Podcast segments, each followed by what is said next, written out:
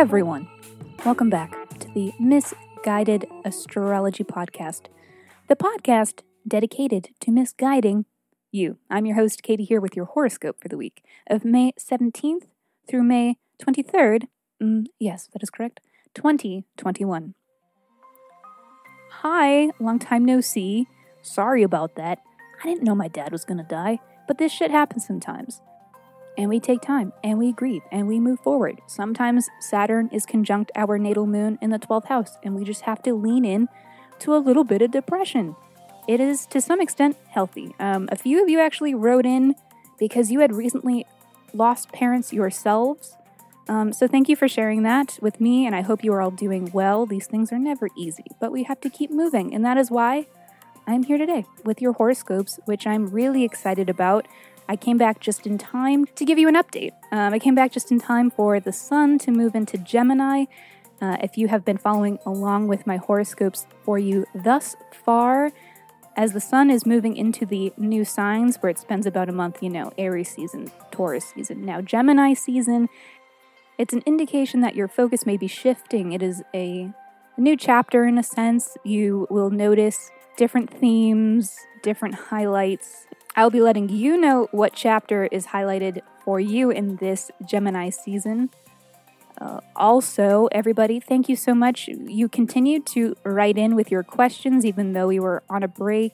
I've been really delighted to read your questions, looking forward to dissecting them in our full length episodes, which we are back to this week as well. We will have an, another chart dissection episode out uh, this Thursday, hopefully, and I have a new co host who I'm really excited to introduce you to, who will be reading along with me.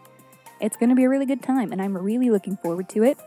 Also, also, thank you everybody who reviewed. Even though we were on a break, you still went to iTunes and you wrote us a review, and I am so grateful, so thankful that you were able to take that time, and I really, really appreciate it. Helps my small podcast grow. Um, and there really aren't enough words for how important that is. So, a reminder and a kind request to anyone who hasn't written us a review on iTunes. If you do, write us a review on iTunes. I will send you a 24 page in depth birth chart report. But all you have to do is let me know who you are and what your details are so I can render you an accurate report. So email me, misguided, M I S S, guided astrology at gmail.com with your birth date, time, and location. I'll send it over. Thanks so much. Uh, happy to be back and excited. So let's just get into it. This is your weekly horoscope. Capricorn, hey. I have some astrology for you. Beginning on Monday, Sun trine Pluto. A, a great day a feeling empowered, feeling our personal power, and feeling reassured that our efforts are bringing us in the direction in which we wish to be traveling. Vindication. For you, this is having to do with matters of partnership. And of course, this can be romantic partnership or business partnership or a, a relationship between you and your very, very best friend, like a very important, intimate relationship in which you work or speak or talk or do a lot with this one important person this could be signaling a decision made in tandem with somebody else is going well, or a decision you've made to go ahead and make things a little more official with somebody are panning out. Seems pretty sweet. Wednesday, Venus trine Saturn, a great day for investments, could be financial or it could be social. For you, it does look like it's financial. You have the moon transiting eighth house. This can be having to do with shared resources uh, or coming into money, somebody else's money. Could be a spouse or a business partner. But the eighth house is also having to do with matters of psychological health um, and sexuality. So, this could also be an investment for you to make in yourself. The eighth house can be sort of private affairs. So, could be an investment that needs to be made for you, in you, could be a new sex toy, or could be investing in just some personal, quiet, alone time. Could be helpful. Could be nice. Maybe. Thursday, Sun enters Gemini. This is that new chapter. For all of us, when the Sun is in Gemini, it is highlighting our conversations and communications with other people.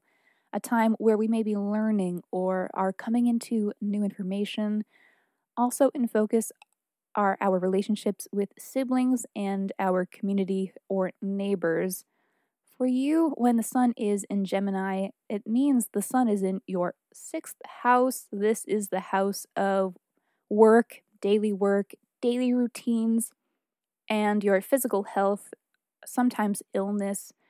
But for the duration of Gemini season, it should be a time where you are inspecting how to manage your life, your duties, responsibilities, tasks, work. You are focusing on efficiency and effectiveness. You are refining your techniques and procedures. It is a time where you can expect that your mind is working sharply. It is really on the ball, really quick to figure things out, clearly figuring things out. It could also be a time where you find that you are either working for somebody else or in order to help somebody else out. Sixth house can also be having to do with acts of service, so like community service or volunteer work can be very beneficial for you and could be situations where you are finding you are most lucky and when you are able to really be helping out somebody else.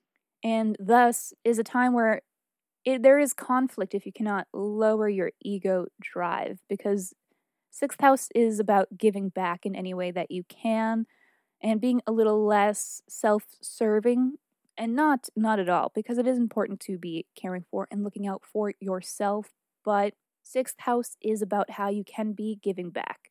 And no matter what it is you are doing you are deriving the most satisfaction from doing it well and honing the craft of whatever it is you were working on. Pretty much good shit. Friday, Sun is square Jupiter. This is indicative of a false sense of security, maybe, or just too much of a good thing. During this time, the moon will be in your ninth house. Could be a day of a lot of mental stimulus and perhaps too much mental stimulus, so just be careful. Keep things moderate and even keel on Friday if there is anything that you can do about it. And finally, Saturday, Mercury is square to Neptune. This is indicative of misunderstandings and jumping the gun, you know, impulsive decision making, um, and making decisions before you actually have the relevant information. And for you, this relevant information could be pertaining to work or your career. Could also be a day where people are misunderstanding you and what your goals and actions are. So do your best to communicate clearly so people are not misreading you. Patience is the key to Saturday. Alrighty, Capricorn, that's it. Thank you so much for tuning into the Miss Guided Astrology Podcast. I'll see you next Monday.